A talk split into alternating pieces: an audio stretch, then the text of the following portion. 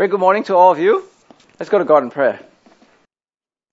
Dear loving Heavenly Father, as we come here this morning, we pray that your powerful word will be at work in our hearts and that we will know your presence, that we will know your Holy Spirit working in our hearts, teaching us how we must live before you and the greatness of your love for us.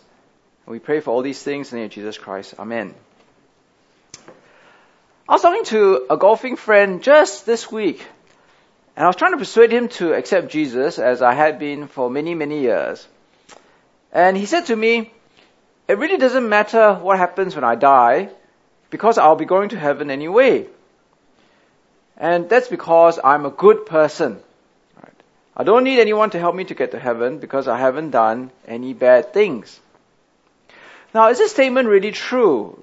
Can he really be a good person and make it to heaven without any assistance whatsoever. Now last week, we ended with what many people say is the key two verses which summarize the whole of the book of Romans in chapter 1 verse 16 and 17. It says, For I am not ashamed of the gospel, because it is the power of God that brings salvation to everyone who believes, first to the Jew, then to the Gentile.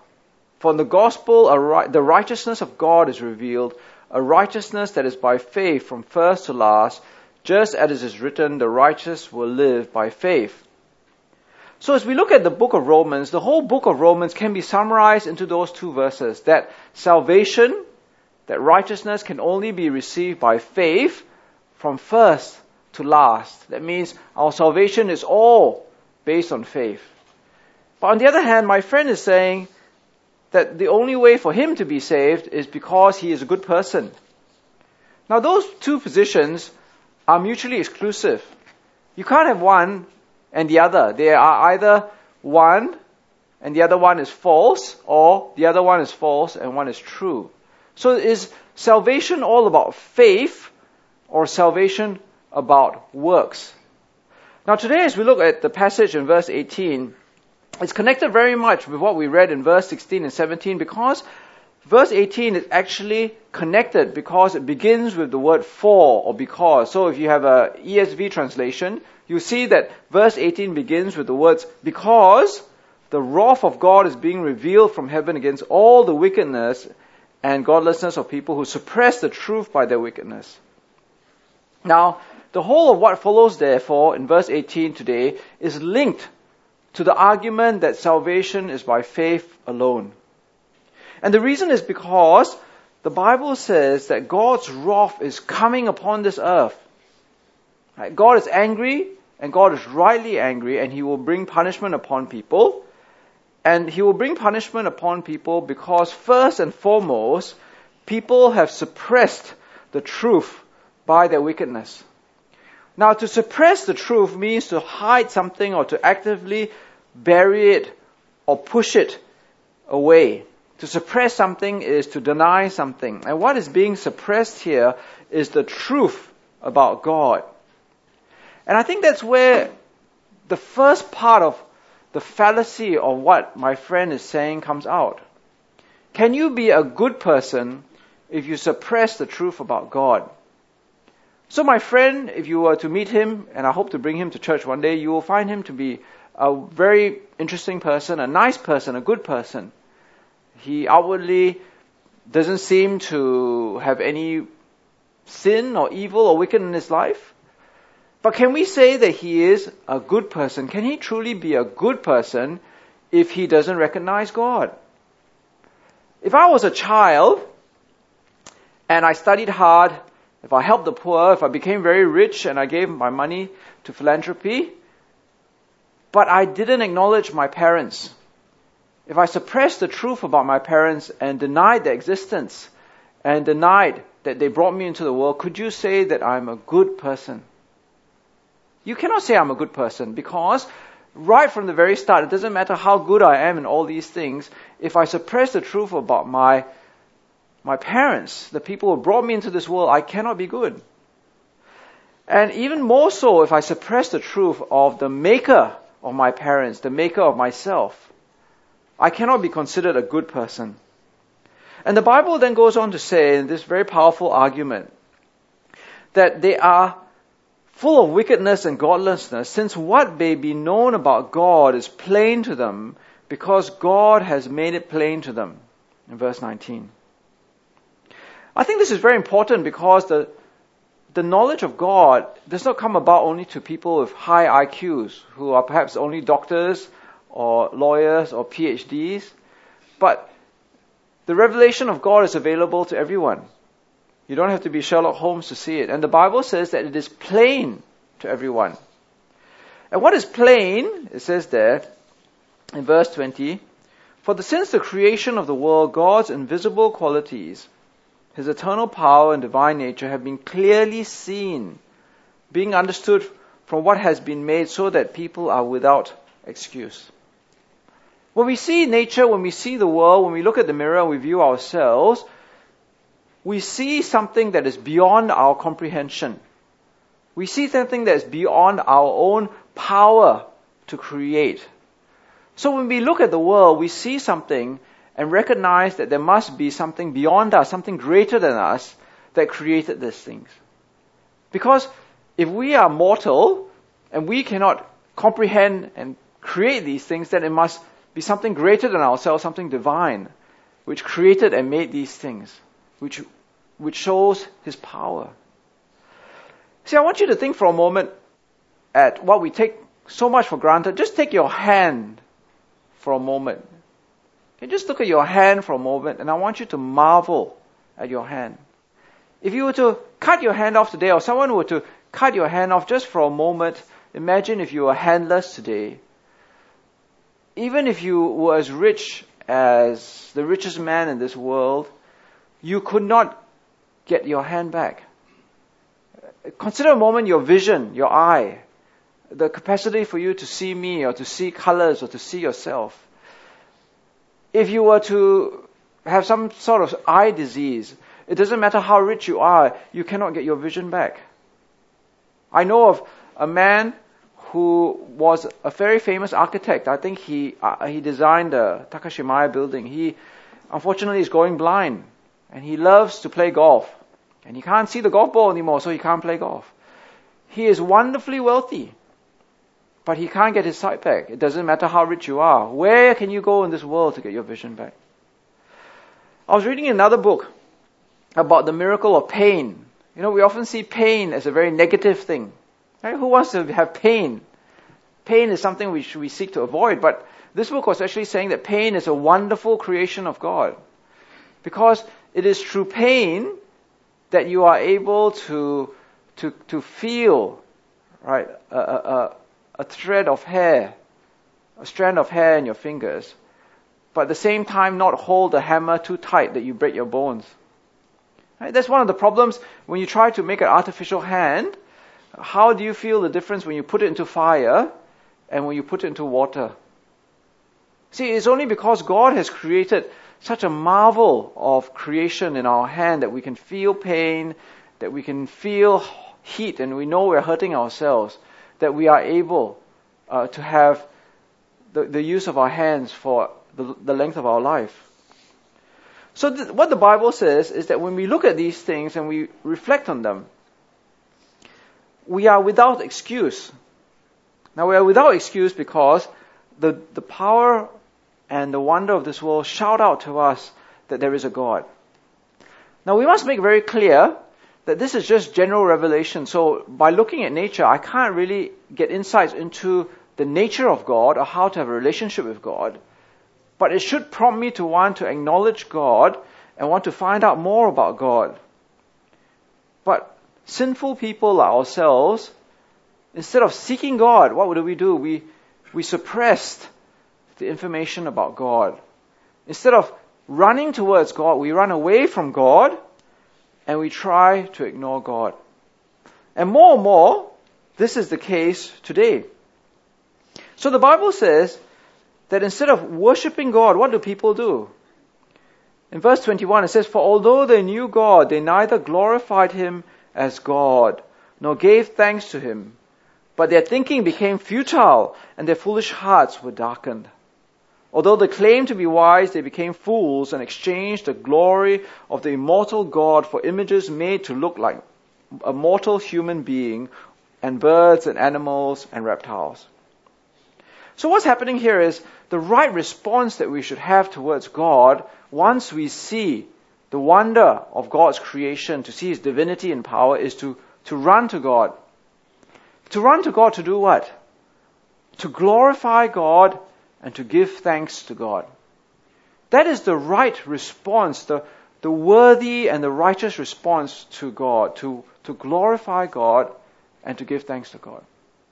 And the failure to do so is the heart of sin. Again, coming back to my friend, I don't want to make my friend up as this, uh, you know, like the straw man for all my arguments. But I just can't help thinking about him because so much of what he says is reflected in Romans chapter 1 verse 18 onwards. You see, can you really be a good person because I do good things? You can keep the Ten Commandments, but if you do not give glory to God and you do not give thanks to God, then you are a bad person. People often think that being a good person is all about keeping the law, doing good things. But fundamentally, according to this passage, being a good person, to begin to be a good person, you need to give thanks to God and you need to give glory to God. Without that first primary beginning point, you cannot be a good person. Now, in the world that we live in, there are people who exchange the worship of the glory of God and giving thanks to God for idols. Uh, perhaps they worship humans or they worship animals or creatures, even reptiles. I remember when I was very young, I used to go to Penang every year. I used to share with you how I used to go Penang every year. And we used to go up to the to the mountain to go. There was this uh, is it turtle or is it snake temple? I can't remember. The snake temple. Oh, turtle. Okay, we have to, we have to, you can argue about it later. But I always remember when I was young because I used to go up there and I was like, I always see all these, uh, the reptiles there and it kind of freaked me out. But I think it, for modern secular mankind, uh, maybe the world thinks that it's more moved beyond that, the worship of reptiles and animals and human beings, but instead it, it suppresses the knowledge of God and it worships the human mind, uh, the power of science, so if you go to many bookshops today, you'll see that there are many very uh, aggressive atheist books arguing about the death of God and how we should now have the deification of science itself. Where do we find meaning in life? Well, we find it in science. But is that really true? Can we really find meaning in science? So I remember reading somewhere about how uh, if you listen to the BBC, sometimes you read the BBC, they'll say, oh, science have discovered this thing, and therefore, because they've discovered this thing, therefore there must be implications on our morality. So, if you look at animal kingdom, you'll see that uh, some animals uh, practice homosexuality, and they say, oh well, because we see it in animals, therefore it is justified in us in humans. So we, we look at this thing in, in, in, in the animal world, and therefore it's justified for ourselves. Or we make some scientific discovery and therefore we, we have to live this way. So for those of you who ha- have not uh, heard of her, there's this person called Margaret Mead. If you ever, you can Google her name. And she was one of the early people who were anthropologists and she went to Samoa. And she said that in Samoa, they didn't practice monogamous relationships and therefore they had a very peaceful society and whatnot. So she was the one who said, well, maybe in society, uh, sex is one of the problems that we have that leads to all these problems. Right? So, where do we turn to for guidance? We turn to science and anthropologists and scientists and biologists. And I was remember reading how more and more science is putting itself up as a rival to God. So instead of worshiping God, you worship the scientists. So somebody in my Bible study group actually sent me this um, cartoon, which was quite funny. So I thought I'd show it to you. Oh, can you make that bigger? You know, you put the arrow thing. Yes, that's right. So I thought it was quite amusing. So I thought I'd share with you about how there's a Coca-Cola bottle. Okay, so how did this Coca-Cola bottle come about? Well, it must be because you know mil- over millions of years, all these molecules came together and they created this can. And then it also created the, the paint on the can, which said Coca-Cola. and then filled this can full of this sweet, syrupy liquid. And this must have come about through evolution. Right? So, the point that's trying to make here is that when you look at a Coca-Cola can and you look at the Coca-Cola inside, you know that it's actually made by Coca-Cola. Right? Because there is complexity to it, there's purpose to it. And you can't say that it's made by evolution, and yet at the same time, we are such much more complex animals, uh, much more complex organisms than a can of Coca-Cola. But yet, we say that for ourselves, we come about through evolution. I remember listening to, uh, again, this apologist, uh, John Lennox, and he was saying that, you know, for many psychiatrists, they try to say that the desire for mankind to have a God, because actually if you go to many societies in the world, primitive societies, almost every one of them believes in a God. You can go to the deepest, darkest jungles of Africa, people believe in God. So scientists say it must be because genetically, through evolution, we have a wish for God. And this John Lennox made a good point. He said actually the theory, this theory is very interesting, but it doesn't prove one thing or another. Because it doesn't deal with the evidence at hand. It's just a theory to explain why people believe in God, but it doesn't actually investigate whether God is real or not. And he says that this theory is something that many people accept to suppress the truth of God without actually investigating the claims of God. Once I accept the claim that evolution and genes makes me predisposed to believe in God, then it gives me a reason to not believe in God without actually investigating the facts. But what does God say? God says that we are foolish. It says there in verse 21 22, their thinking became futile and their foolish hearts were darkened. Although they claimed to be wise, they became fools and exchanged the glory of the immortal God for images made to look like mortal human being and birds and animals and reptiles.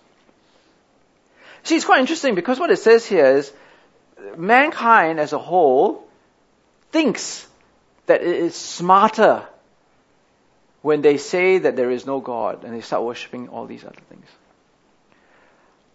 I don't know if you've actually read many atheist books, but one thing that comes out to me is the strident arrogance that is there in these books. Have you ever read Richard Dawkins? You should try to read Richard Dawkins because he is very, very strong. Uh, even Christopher Hitchens as well, also another atheist, when you read their writings, they are absolutely scathing about Christians and religion as a whole. So I remember reading Richard Dawkins, and Richard Dawkins says he doesn't like being called an atheist because he feels that the term atheist is not a very complimentary word. So he prefers instead to be called bright. Right. He doesn't like to be called atheist. He says he would much prefer to be called brights because he thinks that he's smarter than other people. So he's a bright.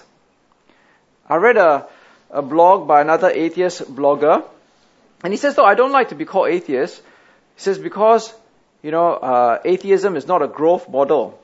So he prefers to be called a truthist because he has the truth. But the Bible says that that these people are not brighter than other people or have more truth than other people. But instead, what does the Bible say? God says that they became fools. And that they were futile in their thinking and foolish. Because the evidence is there before them, but they have chosen not to accept it. Now, sometimes we worry and we think that we try to evangelize our non-Christian friends, but somehow they just don't believe. And if only we had the right argument you know, if we only found the right argument, that would be the key to open their hearts and they would believe in God. But if you look very closely at the passage, you see that part of the problem of suppressing the truth about God is that it's not just an intellectual problem, it is a heart problem. It is a heart problem. What it says here, if you look very carefully, it says their foolish hearts were darkened. Now this word hearts here is the same word in Matthew chapter 15, which you can see up here, which is the word cardia. Okay, I'm sure for those of you who are medically trained, you know what cardia is, right? The heart. Okay? But out of the heart come evil thoughts, murder, adultery, sexual immorality, theft, false testimony, and slander. So the problem is not singularly a mental one. It is a matter of the heart, a matter of the will. When, I, when people choose to suppress the knowledge of God, it's not just because they can't understand or they don't want to seek, but it's because their hearts are darkened. I remember once I tried to evangelize a non-Christian and I met up with this person. I kept answering their questions. You know, I gave them books to read and we discussed more and more. Then over time I asked them, I said, have I answered all your questions yet? Do you have any more questions? And I realized that actually the questions were just an excuse. Because I could have answered every question that this person had, and they could have all the information that I could give them. But the answer would still be no. They would still not believe in God. Not because they couldn't understand or they weren't convinced, but just because that they didn't want to. This person believed the Bible to be true, that Jesus rose from the dead, but he still didn't want to become a Christian. So it's not just a heart problem, uh, a mind problem, it's a heart problem.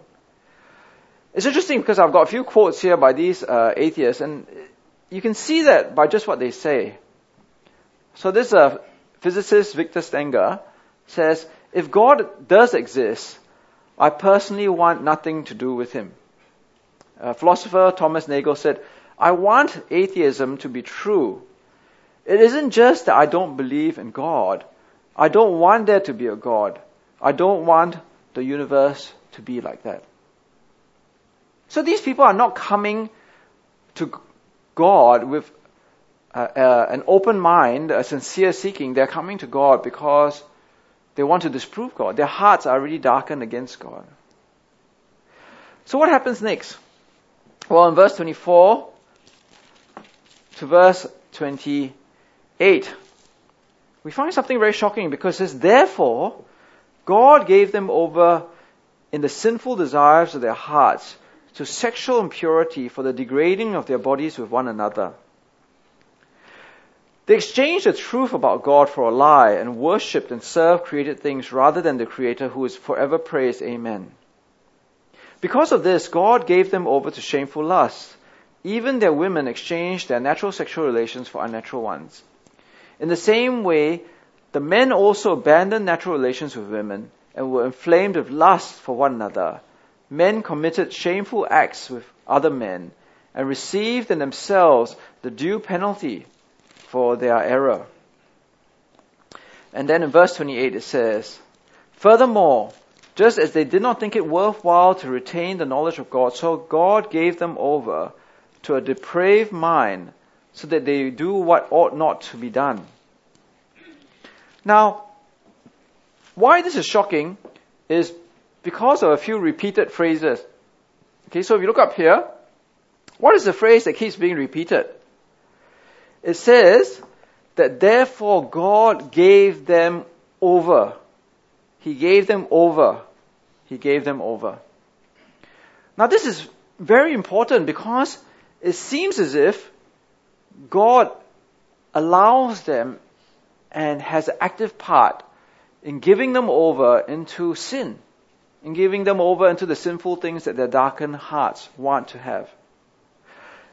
It seems as if God's judgment and God's wrath isn't just taking place at the last day, but He is giving them over into this sin now as part of His wrath. Now, this is something which is very shocking because we can understand people suppressing the knowledge of God, exchanging the worship of God for other things, but we actually see that God actively here gives people over into their sin. The first sin that he gives them over to is a sin of sexual immorality. The first giving over in verse 24. Now, for many people, they think, as what the, some other people, as you will see when I put up here, say, they think of sexual immorality as liberation, liberation from the morality of God, from the, from the tight, you know, uh, bind or the restrictions of God. I've got lots of sexual freedom now. But God actually says it's different when, when when you go into sexual liberation or sexual freedom, it's actually Him giving you over into sin itself as part of His punishment. Now we can understand that to be true, but then what about the next part in verse 26? Because it says, God gave them over then to shameful lusts, where even their women exchanged natural relations for unnatural ones, and even men did so themselves. Now I want you to pay very close attention here because when we look at Romans chapter 1 verse 18 onwards, we think of the homosexuality as like the centerpiece of the signs which God, sorry, gives people over. But actually it seems to be more development. where the first giving over is to sexual morality as a whole.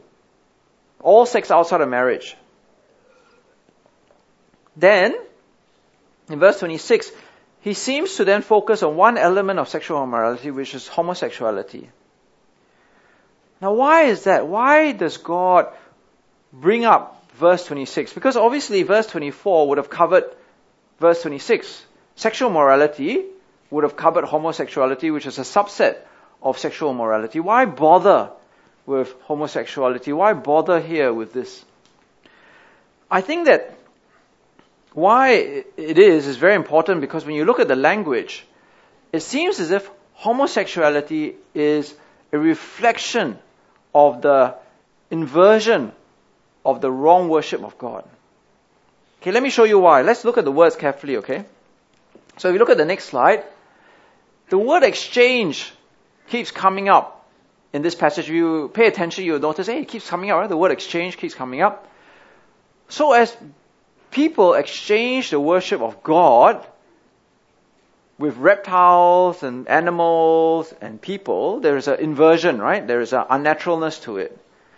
We exchange what is natural for unnatural in the spiritual realm. So God says here then, He will give people over to an overturning or an inversion or exchange of what is natural sexually to what is unnatural sexually. And how we see that is like, instead of worshipping the highest being, you now worship the lowest being, which is the snakes and the reptiles, right?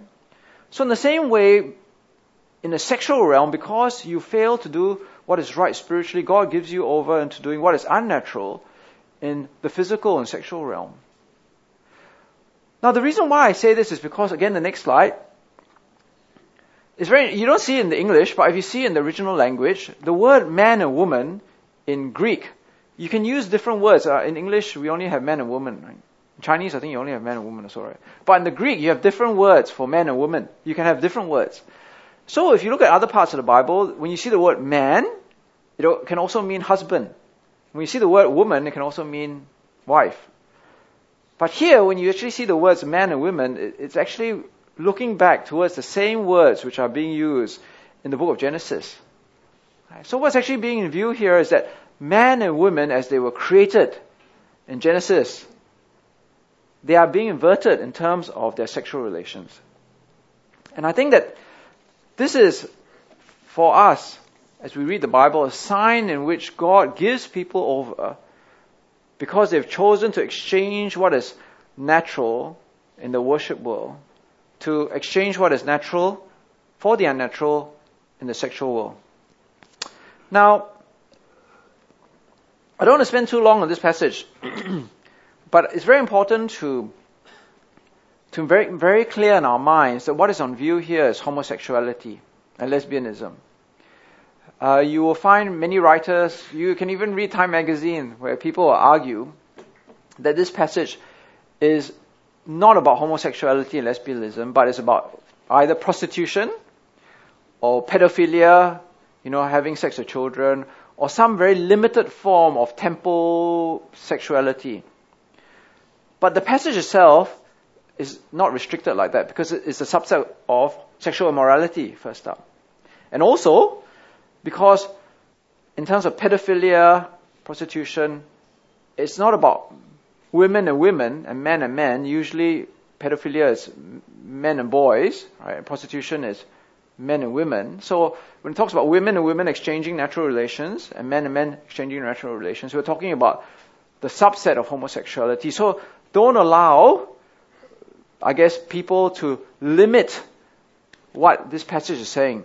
it, it is homosexuality and lesbianism. It's not prostitution, pedophilia, or some sort of temple sexuality. Okay, this is what it is. Some other people, uh, I remember reading the president of the Harvard Divinity School, try to argue that oh, it's about people who are naturally heterosexual who become unnaturally homosexual.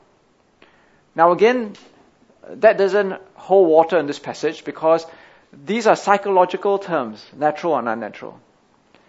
But as we see, when we go back to Genesis, what is really being in view here is the overturning of the creation mandate, where men and women were made to become one. That is what is unnatural about it. Not because I feel like I'm homosexual, I feel like I'm heterosexual. It's not about me as an individual feeling what I feel, it's about the whole act itself that is against the natural order of creation. Now, we can see that this is true.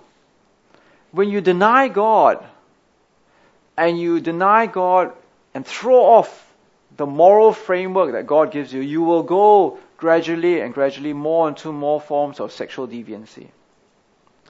So, if you read the quote of uh, some quite famous people again, they're very honest in what they believe, right? So, this guy is a writer.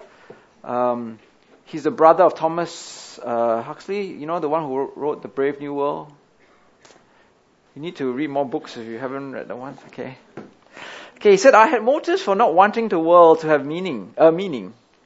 Consequently, I assumed that it had none, and was able, to, without difficulty, to find satisfying reasons for this assumption. For myself, as no doubt for most of my contemporaries, the philosophy of meaninglessness was essentially an instrument of liberation. The liberation we desired was liberation from a certain system of morality. We objected to the morality because it interfered with our sexual freedom. Again, uh, Bertrand Russell, in this book, who wrote Why I'm Not a Christian, said the worst feature of the Christian religion is its attitude towards sex. So, when you throw off God and you suppress God and you worship other things, including man, then God gives you over into what is very naturally what you want to do, which is sexual freedom and sexual deviancy. And it's so sad because even for Christians, once you run away from God and you suppress God in this way, uh, you will also become like this. I had someone who was in my Bible study group many years ago, and, and this person struggled with their homosexual feelings. And he shared it with me. And for many years, he was successful. Uh, well, not many years, sorry, for that year that I knew him, he was in university, he was successful in terms of denying himself. But the moment he turned away from God and stopped coming to church and Bible study, he threw himself fully into the homosexual lifestyle. Uh, multiple partners, going to spas, doing all sorts of things. I remember meeting up with him several months after he'd given up coming to church, and it's almost as if his life was just, you know, one minute he was a serious Christian, next minute he was just totally unrecognizable. And because he ignored God, God gave him over, and at the same time he chose uh, to, to, to give himself over to sin. Which was very sad for me because I'd known him for many years. But God goes on to say something very troubling for us because in verse 28 it says, Furthermore, just as they did not think it worthwhile to retain the knowledge of God, so God gave them over to depraved mind, so that they do what ought not to be done. They become filled with every kind of wickedness, evil, greed, and depravity. They're full of envy, murder, strife, deceit, malice. They are gossips slanderous, God haters, insolent, arrogant, boastful. They invent ways of doing evil. They disobey parents. They have no understanding, no fidelity, no love, no mercy. Although they know God's righteous decree that those who do such things deserve death, they not only continue to do these very things, but also approve of those who practice them. Now, this is a very troubling passage for us because for the original reader, as for ourselves, when we read this and we read of people doing sexual morality, we think, terrible people. Those are all the people outside the walls of BDPC. Okay, people indulge in all these homosexual practices. Ah, those are terrible people. Those are all the people again outside the walls of BDPC. Right? Maybe they're found in uh, in Geylang or whatever.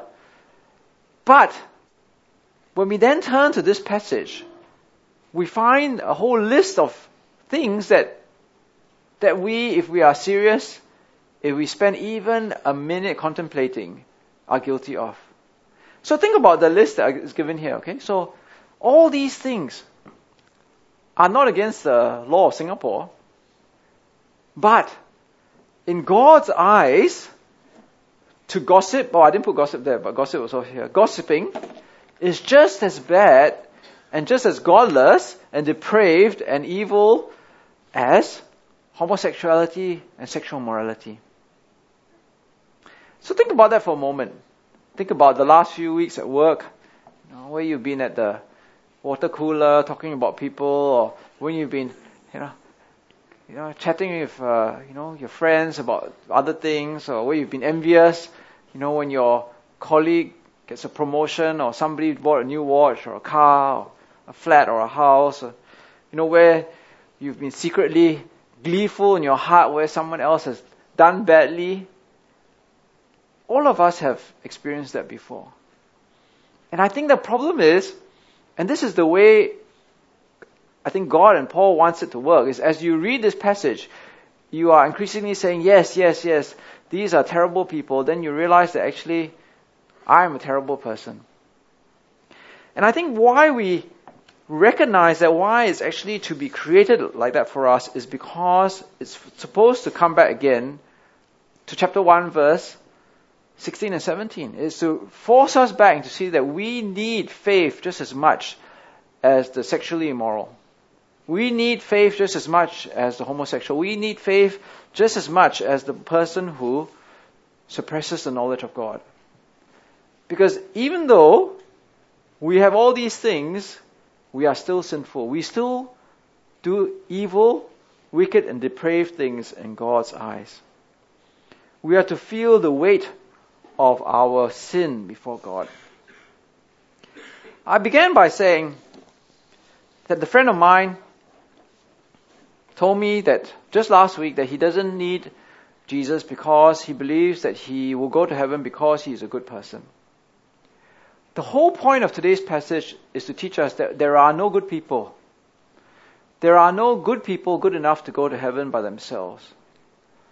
In God's eyes, whether you gossip, whether you're homosexual, whether you take part, you know, in all sorts of sexual depravity, whether you slander someone, whether you have lust, whether you have gossip, it is all the same. It is wicked and depraved, and you are without excuse just as everybody else. And therefore, each and every one of us here really needs to continue to remember that we are depraved sinners in need of a saving God. And we can only get that through Jesus Christ and believing in Him. The world is constantly, I'm surprisingly seeing over and over again, thinking how good they are. So last week I went to, um, oh no, two weeks ago on a Sunday, that's right, we went to a, a gathering of some friends. And a friend of mine was telling me how he'd been trying to evangelize his father for decades. And one day his father, who likes to walk around by himself because uh, his wife has passed away, happened to come across a crowd of people. So you, you, you, you, after I give this illustration, you know what I'm talking about, right? He comes, he's in a shopping mall and he comes across a crowd of people lining up. So, being old and retired and having nothing to do, he lined up also. He doesn't know what he's doing. Right? He's just lining up. He finds himself in an auditorium and it's a church service. Okay? And then, after the church service, surprisingly, he comes home and he tells my friend what a great time he had. And he said, Oh, you know what I learned about God. We need all need God and we all need to have faith and, you know, God's grace and mercy towards us. Then, he says, you all should go. You all should go to this church. You all should listen to this guy. He's really good. Then he said, then my friend was like getting really hopeful and thinking, that's fantastic. Somehow, my father has been evangelized by joining this queue and going to this church. But then his father says, no, no, no, not me. All of you need to go, but I don't need to go. You know why? Because I'm not a sinner. right? You're all sinners except me. And that's the, the amazing thing that people can think that they are not sinners, but everybody else is. And that's what this passage is all about.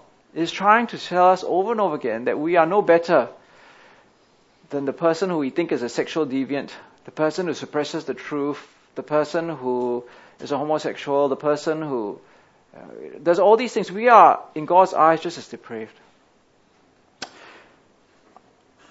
I want to end with one last illustration. I remember reading the, the newspaper in Australia. There's a very busy street, and there is a pub. A pub is a place, you know, the drinking place, which faces a church. So in uh, in Australia, a lot of churches have a big notice board, uh, right smack in front. Usually there's a lawn, there's a notice board which like has uh, just random messages there, like you know Easter service coming, Christmas service, whatever. And then the pub, usually outside the pub, sometimes they also have these signs like you know happy hour, what time, how much the price is. So apparently the pub owner and the pastor seem to get along quite well, and they kind of put these messages as an ongoing conversation across the road. So this pub had this sign which says, "This pub is for drinkers." So then the pastor put a sign outside his church which said, This church is for sinners. And that's the truth. The church is made out of sinners who have all been forgiven because we have faith in Jesus. We are not good people. We're not better than the people outside. We are all, in God's eyes, just as sinful as the people outside, and we all need faith just as much. So, my prayer for all of us today is to rely on Jesus and to have faith on Him alone. We cannot contribute even one iota to our salvation. It is all done by Jesus, and we need to have faith in Him. Let's go to God in prayer. Dear Father, teach me and teach us to be wise. Teach us not to be fools. Do not let our hearts be darkened. Help us to see that the wicked man or woman is not the person outside but really it is ourselves. We are terrible sinners. Without your power of salvation, without your Holy Spirit working in us, we would be lost. Dear Father, help us to see that each and every one of us here needs Jesus to rescue us. All of us need your gift of righteousness. Help us to see how unable we are to save ourselves and to rely only on faith in Jesus Christ from first to last, so that we may be truly saved and know eternal life. And we pray for all these things in Jesus Christ. Amen.